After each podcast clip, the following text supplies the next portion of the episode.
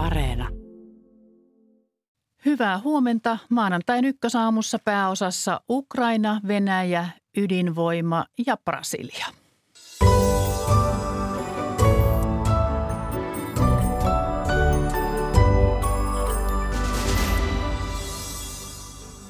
Ukrainan viljakuljetukset ovat jälleen pysähdyksissä. Päästäänkö Venäjän kanssa sopuun jatkosta ja millä ehdoilla? Ja päivitys myös sotatilanteeseen aluksi. Sähköstä voi tulla pulaa. Ruotsi käänsi jo kantansa ydinvoiman suhteen. Puolen jälkeen ykkösaamussa selviää, mitä tekee Ranska, Saksa, entä Suomi, pieniä vai suuria laitoksia ja riittääkö pelkkä ydinvoiman lisääminen. Brasiliala- brasilialaisten toiveista presidentin vaihdoksen myötä lähetyksen lopuksi. Toimittajana tänään Maria Alakokko, tervetuloa seuraan. Ja aloitetaan Venäjältä. Venäjä ilmoitti lauantaina vetäytyvänsä Mustanmeren, Mustanmere, Mustalla merellä Ukrainan viljakuljetuksia turvaavasta sopimuksesta. Venäjä perustelee sopimuksesta vetäytymistä Ukrainan iskulla Krimin Sevastopoliin ja on väittänyt Ukrainan käyttäneen iskussa hyväksi turvattua viljakuljetusten reittiä. Ylen Venäjän kirjanvaihtaja Heikki Heiskanen, hyvää huomenta Moskovaan. Hyvää huomenta.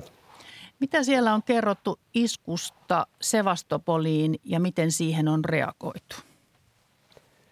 No, Venäjä on virallisesti kertonut torjuneensa iskun, eli, eli Venäjän mukaan Ukraina yritti tällaisilla miehittämättömillä aluksilla, vesialuksilla iskeä tuonne Sevastopoliin, jossa on siis Venäjän Mustameren laivaston päämaja.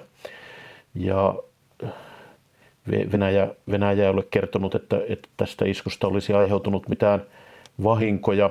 Toisaalta sitten tuolla internetissä on levinnyt tuollaisia videoita, joista on noussut epäilyksiä, että oli, olisiko tämä isku osunut esimerkiksi Venäjän Mustameren laivaston lippulaivaan amiraali Makaroviin ja aiheuttanut jonkinlaista tuhoa. Mutta tosiaan Venäjän reaktio keskeisesti oli se, että se ilmoitti vetäytyvänsä tuosta viljankuljetussopimuksesta Mustalla merellä ja Venäjä sanoi, että tässä iskun kohteena olisi ollut aluksia, jotka turvaavat tai hoitavat tuota sopimusta siellä Mustalla merellä. No mitä, mitä näyttöä Venäjällä on tästä tälle väitteelle? No Venäjän puolustusministeriö on kertonut, että Venäjä olisi saanut tuolta nostettua näitä hyökkäyksessä käytettyjä miehittämättömiä aluksia ja löytänyt niiden navigointitiedoista sellaista informaatiota, joka viittaa siihen, että, että ainakin osa niistä olisi lähetetty liikkeelle tuolla viljankuljetusreitillä kulkevasta aluksesta. Mitään todisteita Venäjä ei ole vielä näistä julkisuuteen toimittanut, mutta näin, näin Venäjän puolustusministeriö väittää. Yhdysvallat tuomitsi jo Venäjän viljan, viljakuljetussopimuksen jäädytyksen. Voiko Venäjä vielä suostua jatkamaan sopimusta ja minkälaisilla ehdoilla? Venäjähän on ollut varsin tyytymätön tuohon, tuohon sopimukseen, joka tehtiin heinäkuussa ja joka on tosiaan mahdollistanut sen, että Ukrainan kolmesta satamasta on voitu kuljettaa viljaa, viljaa maailmanmarkkinoille.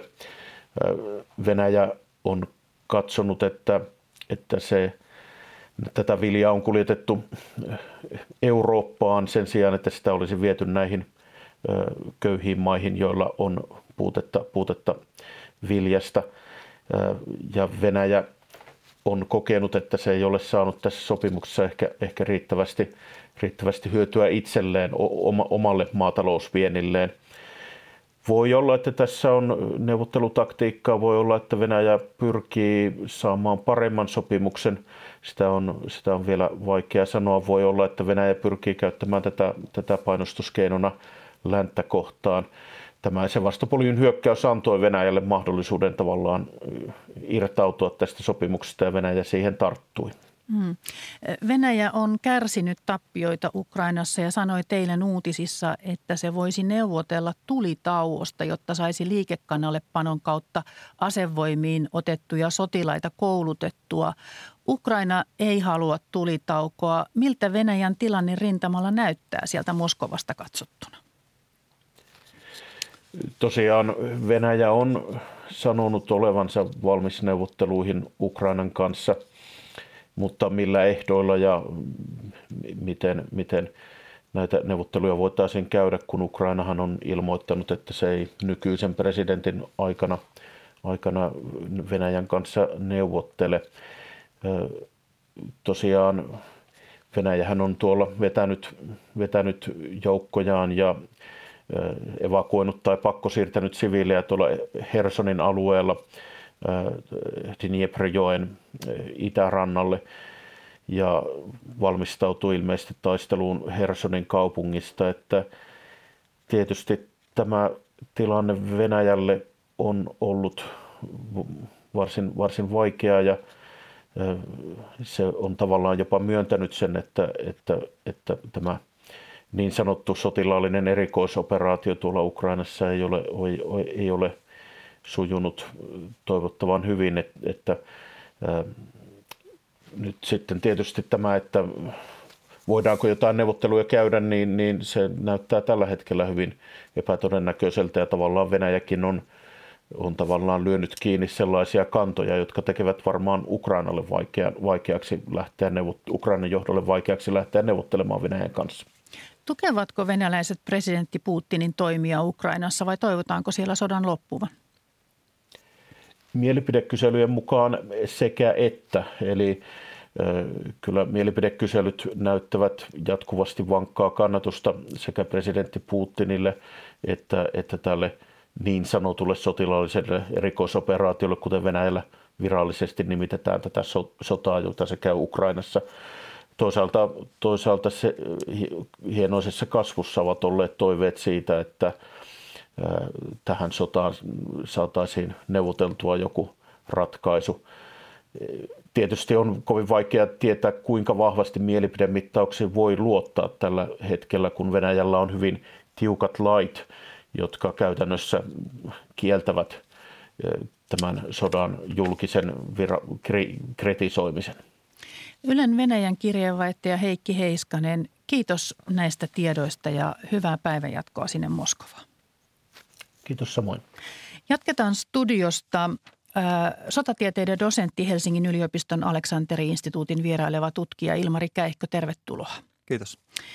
YK ja Turkin välittämä sopimus on mahdollistanut viljanviennin Venäjän saartamista Ukrainan satamista maailmalle. Nyt vienti tyssäsi, kun Venäjä jäädytti sopimuksen.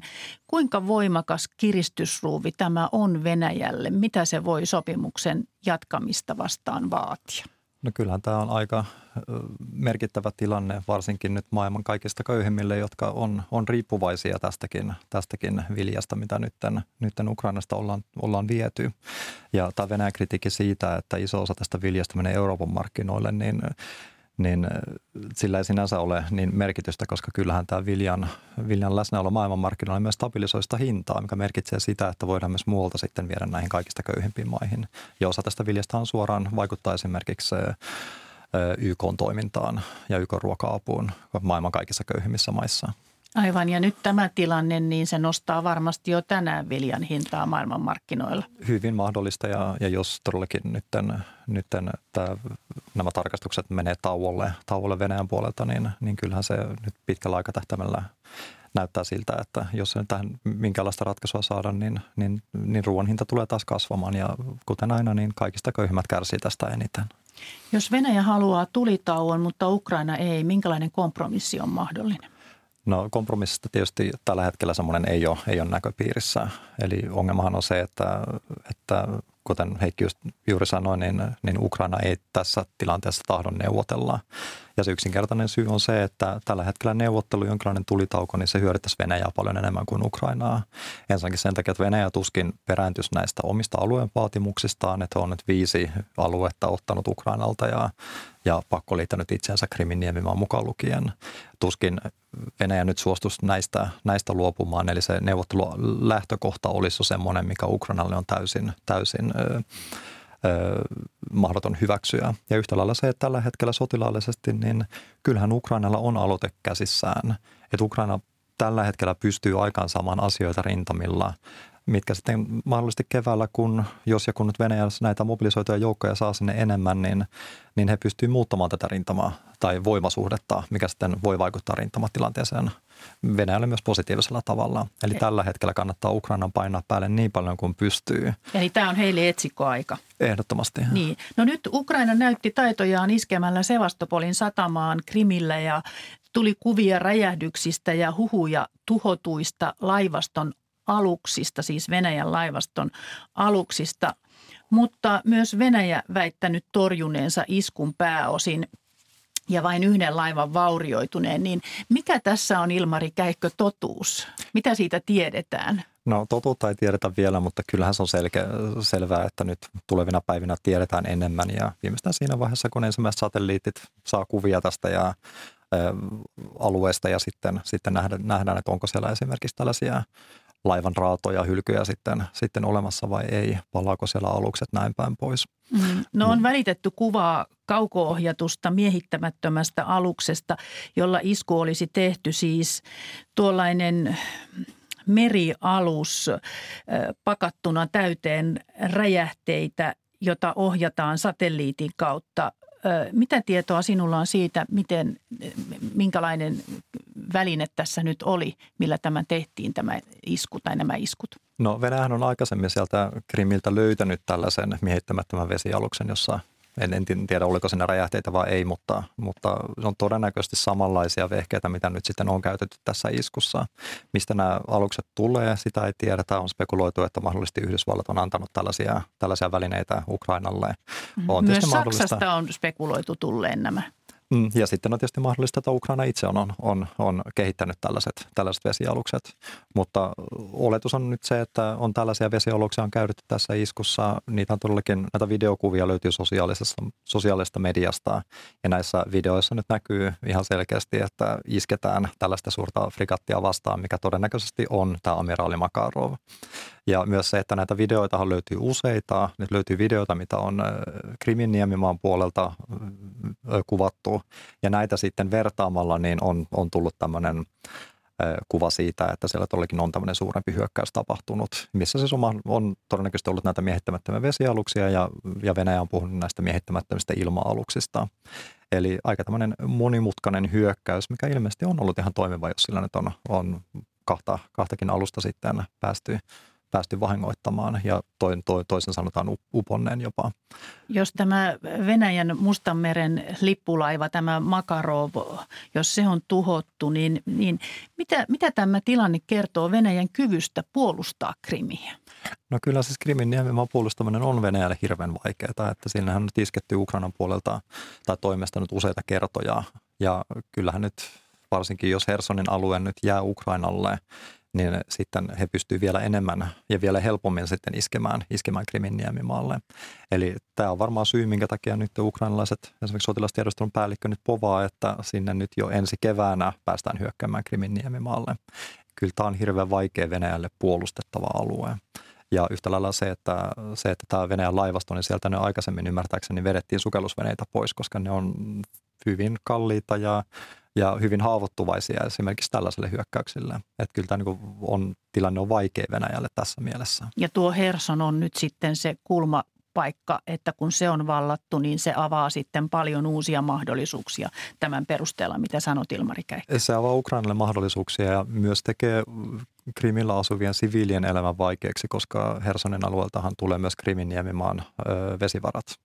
Aivan. Eli jos, jos Ukraina nyt saa Hersonin alueen haltuun, niin kyllä se vaikuttaa Krimin niemimaan tilanteeseen hyvinkin paljon sotilaallisesti, mutta myös sitten ihan inhimillisesti. Koska ennakoit, että tästä Krimin iskusta saadaan, kuinka nopeasti sellaista luotettavaa tietoa saadaan tästä nyt?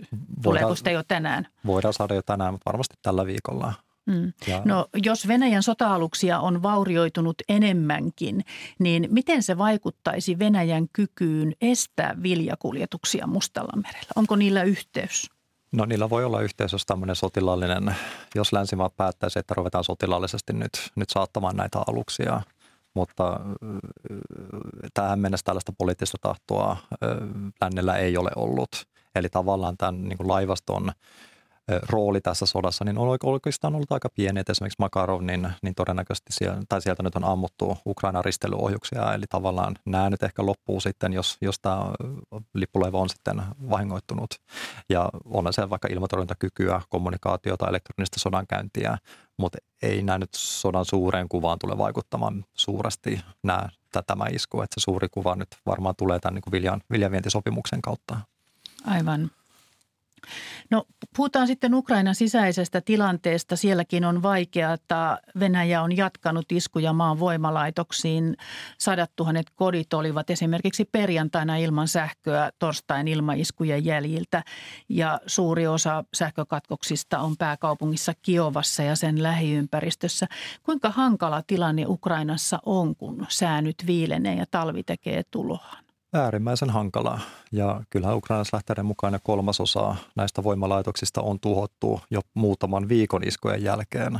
Ja ilmeisesti nyt Venäjällä on sitten näitä Iranin valmistamia lennokkeja sen verran, että he pystyvät systemaattisestikin jatkamaan vastaavanlaisia iskuja tulevaisuudessa.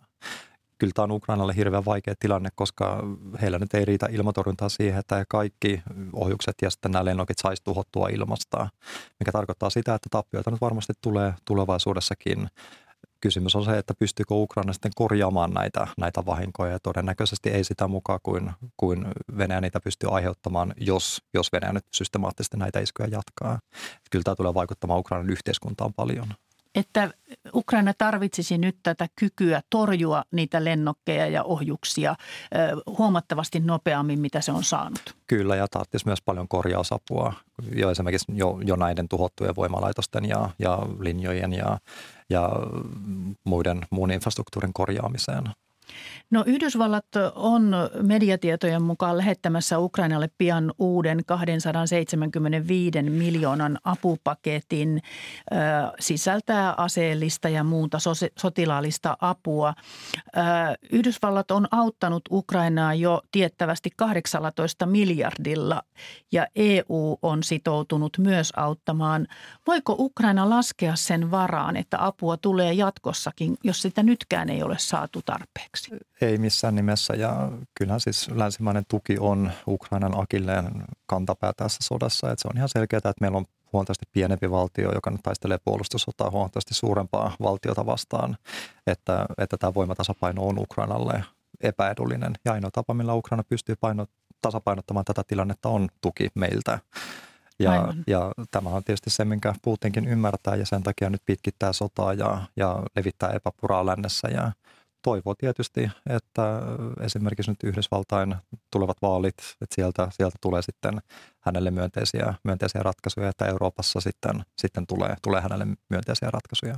Kuinka, kuinka todennäköistä se on, että, että jos republikaanit voittavat välivaalit Yhdysvalloissa, niin että, että siellä jotenkin asenne Ukrainan auttamista kohtaan muuttuu? Kun siellä on kahdenlaista, kahdenlaista ilmaa myös republikaanien sisällä, Ilmari Käikkö hirveän vaikea sanoa, mutta kyllähän se nyt on, on republikaanit johtaja sanonut, että toisaalta, että tuki tulee jatkumaan ja toisaalta on sanottu, että tuki ei tule jatkumaan entisen laillaan.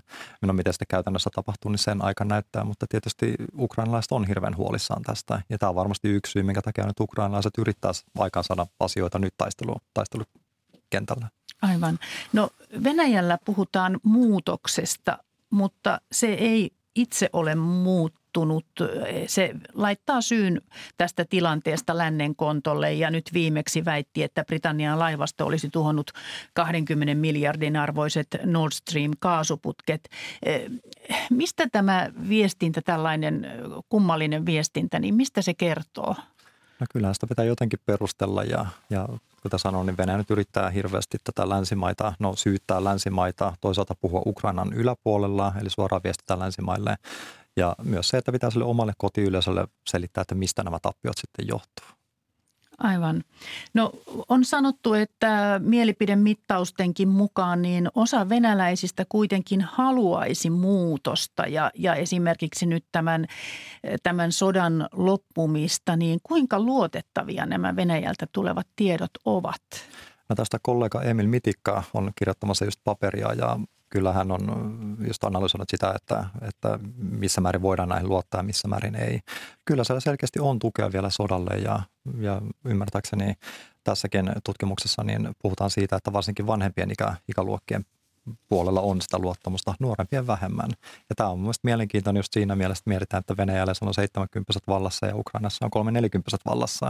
Että kyllä tässä on selkeä sukupolviero myös nähtävillä.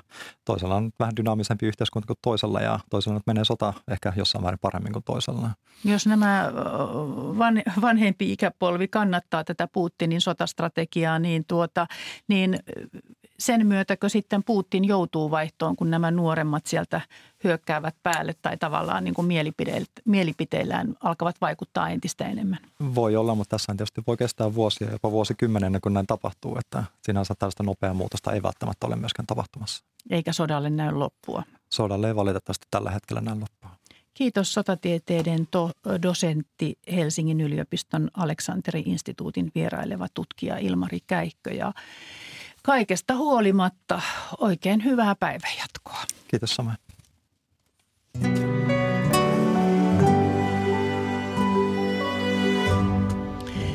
Brasilialaiset ovat valinneet uuden presidentin, mikä muuttuu siitä ykkösaamun lopuksi. Mutta onko ydinvoimalle nyt uusi tilaus, kun sähkön tarve kasvaa ja paljonko tuotantoa voidaan lisätä? Tästä ykkösaamussa nyt seuraavaksi. Niin, Lappeenrannan Lahden teknillisen yliopiston eli LUT-yliopiston ydinvoimatekniikan professori Juhani Hyvärinen. Tervetuloa. Kiitos paljon. Sinä olet juuri itsekin piirrellyt, tai juuri vaan olet piirrellyt pienydinvoimaloita. Puhutaan niistä sitten lopuksi, mutta onko ydinvoimalla nyt uusi tilaus Venäjän toimien ansiosta? No itse asiassa näyttää siltä, että ydinvoimalla on uusi tilaus ilmastohomman takia – että nyt kun on kokeiltu ja käännetty kaikki kivet ja kokeiltu erilaisia energiantuotantomuotoja, niin aletaan nähdä se, että mistä sitä sähköä saadaan ja mistä lämpöä saadaan luotettavalla tavalla. Ja sellaiset tuotantomuodot, joita voidaan itse hallita, niin ne on nyt noussut ihan arvoon arvaamattomaan. No Venäjä on myös pommittanut ydinvoimaloiden lähialueita Ukrainassa ja miehittänyt Euroopan suurimman ydinvoimalan Saboritsian ja vienyt tiettävästi voimalaan ammuksia. Venäjä ei kunnioita ydinvoimaloita koskevia kansainvälisiä sopimuksia. Voiko Venäjän toimet tätä kautta vähentää halua investoida ydinvoimaan? No toivottavasti ei. Et sehän on tosiaankin totta, että kansainvälisiin sopimuksiin on kielletty hyökkäämästä suurta energiaa sisältäviin laitoksiin, eli ydinvoimaloihin ja vesivoimaloihin. Tämä kielto tuli itse asiassa sen takia, että toisessa maailmansodassa Saksassa pommitettiin vesivoimalaitoksia ja sitä tietä hukutettiin siviili, 20 000 siviiliä sänkyihinsä. Ja, ja tota, nyt kun Ukrainassa on tällainen tilanne, että käydään sotaa, missä ei kunnioiteta mitään sotimisen sääntöjä tai muutakaan sääntöjä, niin siitä ei pidä vetää semmoista yleistä johtopäätöstä, että ei voitaisi muualla elää normaalia elämää. No Zaporitsan ydinvoimalan ukraini, ukrainalaisia työntekijöitä johdetaan Moskovasta. Kuinka huolestuttava tilanne se on, kun siellä on ilmeisesti erimielisyyttä jopa siitä, pitäisikö yksi voimalan yksikkö käynnistää uudelleen? No venäläisethän on vallottaneet tuon Ukrainan itärannikon ja sitten myös tämän voimalaitoksen taatakseen Krimille sähköhuollon. Että heidän intressissään ei ole tuhota sitä voimalaitosta, vaan ryövätä se ja pitää. Ja tietysti on voimalaitoksen henkilökuntahan on alun perin ukrainalaista ja, ja, ja tota, ydinvoimalaitoksessa tietysti niin kuin vastuusuhteet ja komentosuhteet pitää olla selkeät. Mutta ei, ei venäläisten intressissä ole kuitenkaan se voimalaitoksen käyttöä estää tai sitä voimalaitosta tuhota. Ainakaan niin kauan, kun he katsovat, että siitä on heille itselleen hyötyä. Kuitenkin sieltä tulee aika, aika huolestuttavia tietoja siitä. On, on myös tämä ydinvoima-alan kansainvälinen järjestö IAEA e ollut huolissaan, koska sitä, sitä voima, voimalla yksiköitä pitäisi jäähdyttää, kun voimalla ei tuota sähköä ja sähkölinjat ovat olleet usein pommitusten takia poikki ja varavoimana toimivaa diiseliä ei ole saatu toimitettua lisää. Niin kuinka iso onnettomuuden vaara tämmöisessä tilanteessa on? No kyllähän siinä tietysti ajastaan syntyy sitten sellainen vaara, että, että, että tämä käytetyn polttoaineen jäähdyttäminen, johon ei tarvita mitään kauhean suuria energioita, mutta tarvitaan kuitenkin, niin, niin jos se häiriintyy pitkäksi aikaa, niin, niin kyllä meillä sitten syntyy siellä voimalaitoksella ongelmia ja sieltä voi tulla myös jonkinnäköinen radioaktiivinen päästö, mutta se on hitaasti kehittyvä tilanne. Ja sen tyyppisiä tilanteita on tietysti turvallisuusanalyyseissä etukäteen ukrainalaisetkin miettineet tämä IAEAn esittämä huoli on kyllä perusteltu, koska eihän meistä kukaan halua työskennellä aseohimolla. Tämä on ihan selvä. Ja, ja, ja se, se on niin kuin hyvin epäterve tilanne, mutta niin on tietenkin koko Ukrainan sota. No täällä kotimaassa odotetaan, että Olkiluoto kolmonen alkaa tuottaa sähköä täydellä teholla. Tavoite oli joulukuun lopulla, mutta perjantaina ilmeni, että voimalan kaikissa neljässä syöttövesipumpussa on säröjä.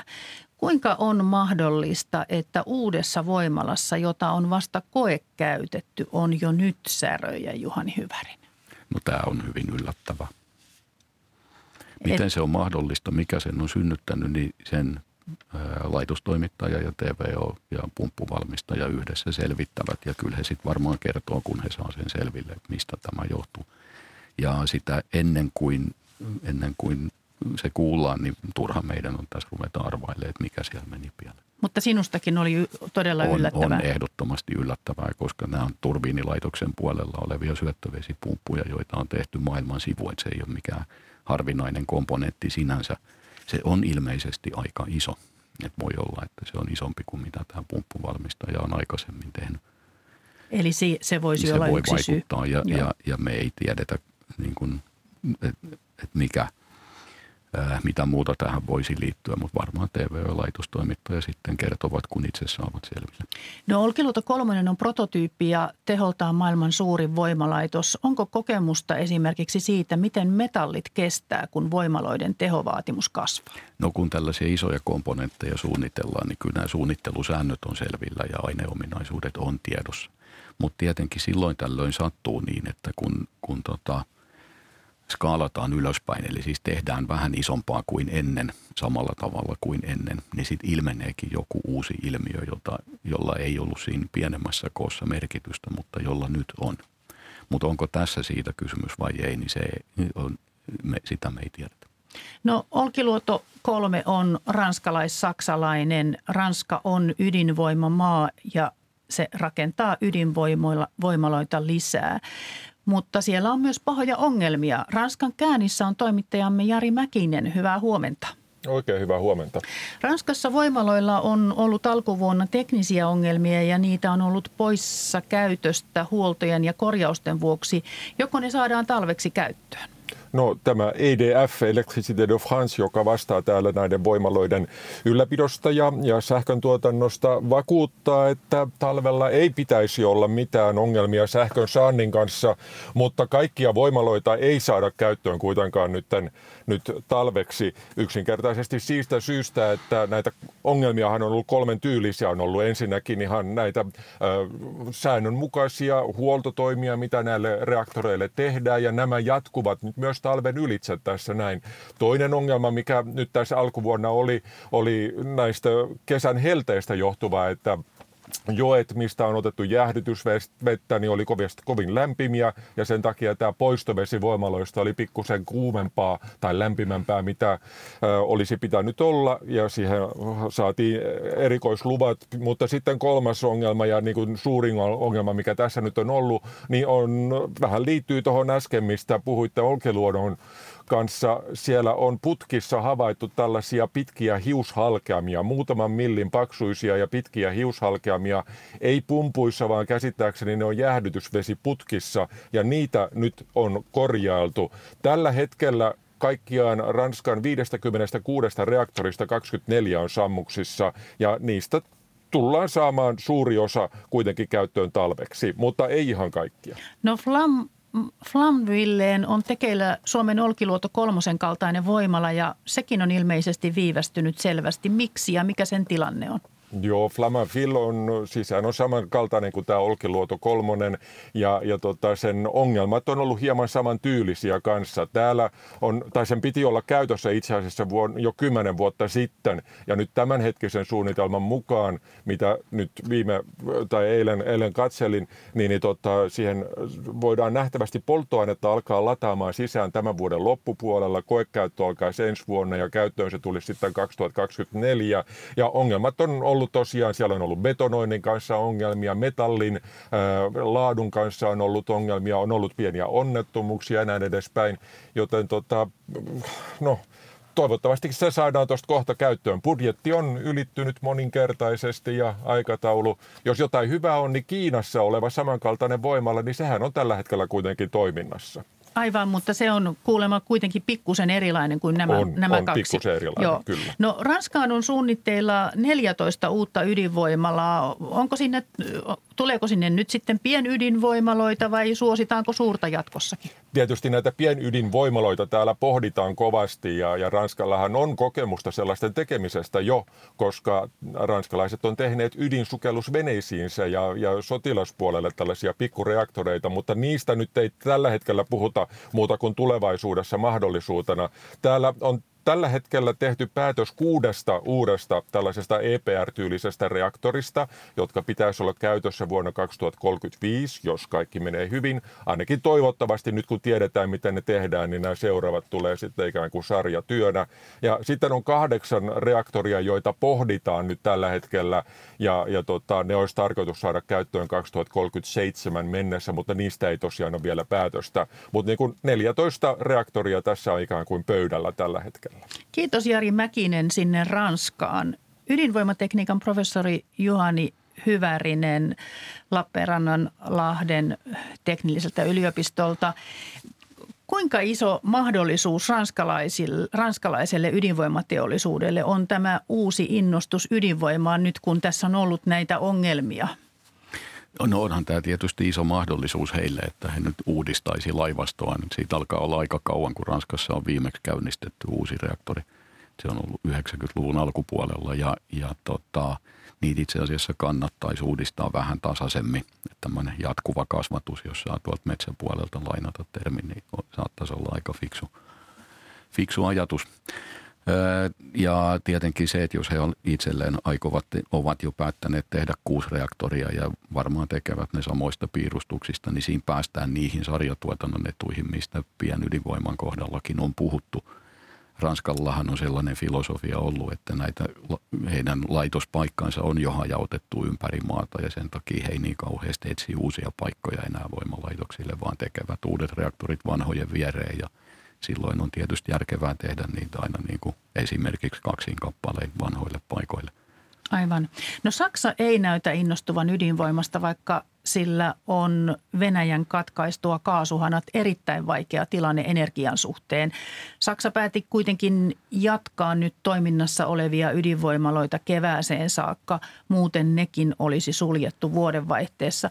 Miksi Saksa suhtautuu ydinvoimaan kielteisesti ja lisää vaikka hiilen käyttöä sen sijaan? No koska he ovat poliittisesti päättäneet niin.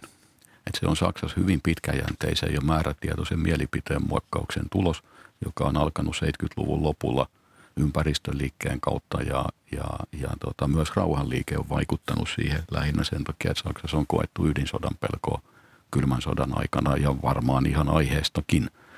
Ja, ja tota, tämä on jäänyt tämä ajattelutapa päälle ja sitten heille on uskoteltu, että löytyy vaihtoehtoisia tapoja tuottaa se sähkö ja lämpö, mitä yhteiskunta tarvitsee, jotka ei olisi ydinvoima, joka ei olisi ydinvoima, vaan olisi joku muu päästötön tapa. Ja he ovat investoineet lujasti sitten tuulivoimaa ja aurinkovoimaa ja tämän tyyppisiin. Ja nyt he sitten näkevät, mihin niistä on. Ja sen takia heillä on hirveän korkeat hiilidioksidipäästöt. Että ne on korkeammat kuin mitä Suomessa on koskaan ollut ennen kuin Suomessa edes alettiin ydinvoimaa käyttää. No ruotsinkielteinen kanta ydinvoimaan muuttui. Nyt ydinvoimaa voidaan rakentaa lisää. Minkäla- minkälaisia suunnitelmia Ruotsissa on? No nythän Ruotsissa tämä keskustelu on aivan hyvin vilkasta. Eli kun hallitus on täysin kääntänyt kelkan, että Ruotsiin saa tehdä isoja reaktoreita, saa tehdä pieniä reaktoreita, saa mennä uusille laitospaikoille. Vattenfall, valtionyhtiö, on määrätty suunnittelemaan uutta laitosta, u- u- uusia ydinvoimayksiköitä.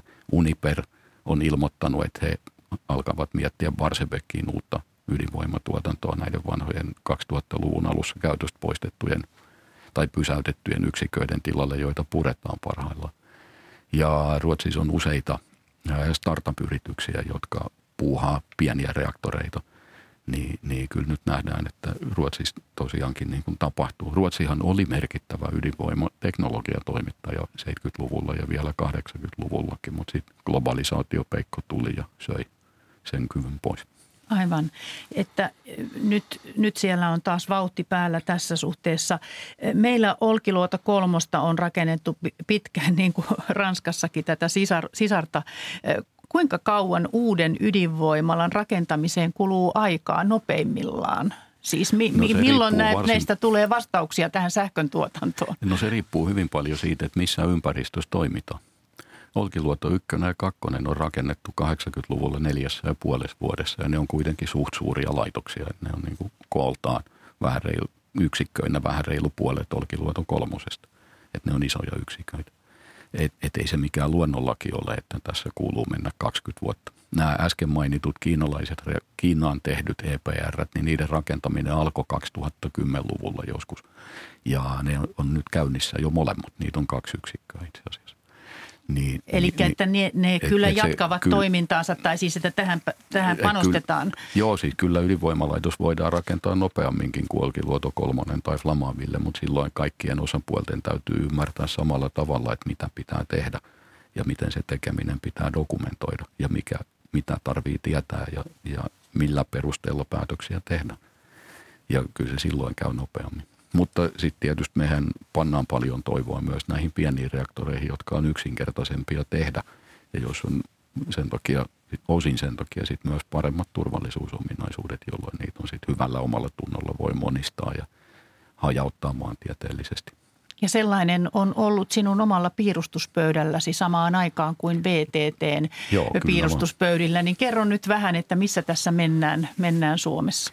No Suomessa, kun sähkön tuotanto on jo varsin puhdasta, niin sitten seuraava, mihin meidän täytyy puuttua, on lämmöntuotanto. Ja siellä meillä, siellä meillä on vielä parantamisen varaa, samoin liikennepolttoaineissa. Ja ydinreaktorihan tuottaa lämpöä. Niin kun me rakennetaan pieni ydinreaktori tuottamaan pelkästään lämpöä kaukolämpöverkkoon, niin me voidaan myydä kaikki tuotanto 100 prosentin hyötysuhteella – ja lisäksi reaktori voidaan suunnitella vielä helpommilla mitoitusparametreillä, eli matalaan paineeseen verrattain matalaan lämpötilaan, jolloin se turvallisuusominaisuudet, luontainen turvallisuus tulee siinä paremmaksi kuin mitä meillä on näissä isoissa reaktoreissa, missä turvallisuus rakentuu monimutkaisista turvallisuusjärjestelmistä ja rakennelmista. Mutta samat säännöt koskevat isoja ja pieniä voimaloita, siis Sama, turvallisuussäännöt. Sama, lähtökohtaisesti samat säännöt, joo. Se, miten niitä kannattaa soveltaa, on sitten eri asia. Mutta viime kädessä ydinturvallisuus palautuu aina säteilyturvallisuuskysymykseksi ja, si, ja kysymykseksi siitä, että miten iso säteilyannos edes teoriassa voidaan jollekin aidan ulkopuolella toimivalle kansalaiselle aiheuttaa.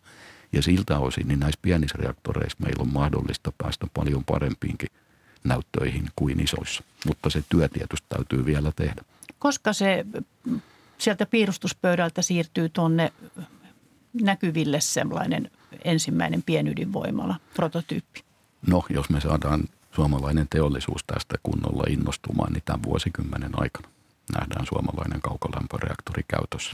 Ja, ja siitä voisi tulla sitten ihan tällainen siitä teollisuustuote tulla, ja vientituote. Siitä voisi tulla vientituote. Meillä on tässä Itämeren ympäristössä niin, ja Itä-Euroopassa niin hyvin paljon kaukolämpöverkkoja aivan valmiina. Ja nämä reaktorikoot, mitä me on VTTn kanssa yhdessä suunniteltu, niin on sellaisia, että ne sopii varsin hyvin Baltian maihin, ne sopisi Ruotsiin hyvin, Norjaan. Puolaan tarvittaisiin ehkä jo vähän isompiakin reaktoreita, mutta kun me vauhtiin päästään, niin kyllä me sitten osataan suunnitella vähän isompikin ja silti vielä riittävän turvallinen. Ja, ja siis tälle olisi ilmeisesti valtava kysyntä. Kyllä niille olisi kysyntää, että meillähän Baltian maissa ja Puolassa niin, niin hiilidioksidipäästöt on aivan karmeet tuotettua energiayksikköä kohti. Ja sen takia Viros on jo hanke, missä he valmistelevat pienreaktorin rakentamista sähkön tuotantoon. Aivan. Minkälaisia rahoja tähän nyt tarvitaan, että saadaan tämä projekti käyntiin? No tällainen pieni reaktori, niin sen pitää olla tietysti myös taloudellisesti kilpailukykyinen. Eli, eli, eli nyt se suuruusluokka, mistä puhutaan, on, on jossakin sadan miljoonan euron jommalla kummalla puolella, mutta ei sen enempää. Et he, eli he, ei eli ihan siinä, helppoa. E, eli ei, ei se nyt ihan niin kuin omasta taskusta irtoa. Aivan. Kiitos ydinvoimatekniikan professori Juhani Hyvärinen ja lykkyä tälle hankkeelle, hankkeelle sitten sieltä piirustuspöydältä eteenpäin. Kiitos oikein paljon. Mukavaa päivänjatkoa. Kiitos samoin. Etelä-Amerikassa Brasiliassa vasemmistolainen Luis Inácio Lula da Silva on voittanut presidentinvaalit täpärästi ja palaa presidentiksi yli vuosikymmenen tauon jälkeen. Luula sai toisella kierroksella 50,9 prosenttia äänistä.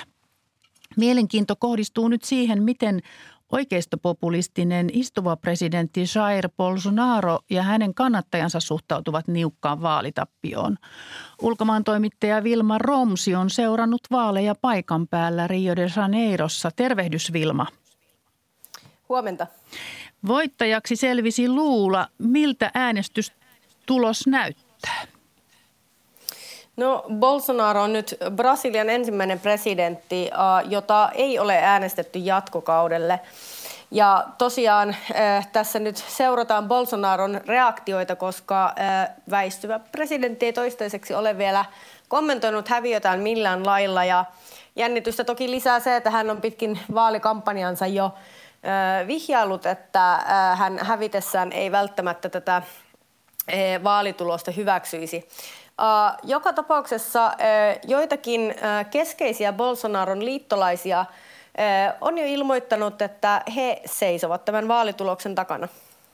Eli se näyttää luulalle sillä tavalla hyvältä. No Brasiliassa on yli 200 miljoonaa asukasta. Millaiset teemat näissä vaaleissa nousivat tärkeimmiksi? Mm, no, näiden vaalien taustalla ö, ovat vaikuttaneet muun muassa koronapandemia ja Ukrainan sota, jotka näkyvät täällä Brasilian taloudessa inflaationa, kuten muuallakin maailmassa. Ja, se on, se, se on osaltaan vaikuttanut siihen, että täällä on tällä hetkellä 33 miljoonaa ihmistä, jotka näkevät nälkää. Ja tämä määrä on kasvanut räjähdysmäisesti melko lyhyessä ajassa. Ja, talouden lisäksi vaaleissa on ollut mukana identiteettipolitiikkaa, Eh, Bolsonaro on kampanjoinut esimerkiksi konservatiivisilla arvoilla ja eh, abortin vastaisuudella. Eh, Bolsonaro on myös nostanut vaalikeskusteluun korruptioskandaalin, jossa Lulan työväenpuolue ryvettyi joitakin vuosia sitten ja Lula sitten toisaalta on iskenyt takaisin Bolsonaron epäonnistumisilla koronapandemian hoitamisessa. Mutta joka tapauksessa tämä talous on noussut niin kriittiseksi aiheeksi, että jopa Bolsonaro, joka yleisesti ottaen suosii oikeistolaisempaa talouspolitiikkaa, niin hän on nyt vaalikampanjan aikana jaellut miljardien edestä tulonsiirtoja, erilaisia, erilaisia avustuksia vähävaraisille brasilialaisille. Hän vielä viimeisessä vaaliväittelyssä lupasi nostaa minimipalkkaa tuntuvasti, mutta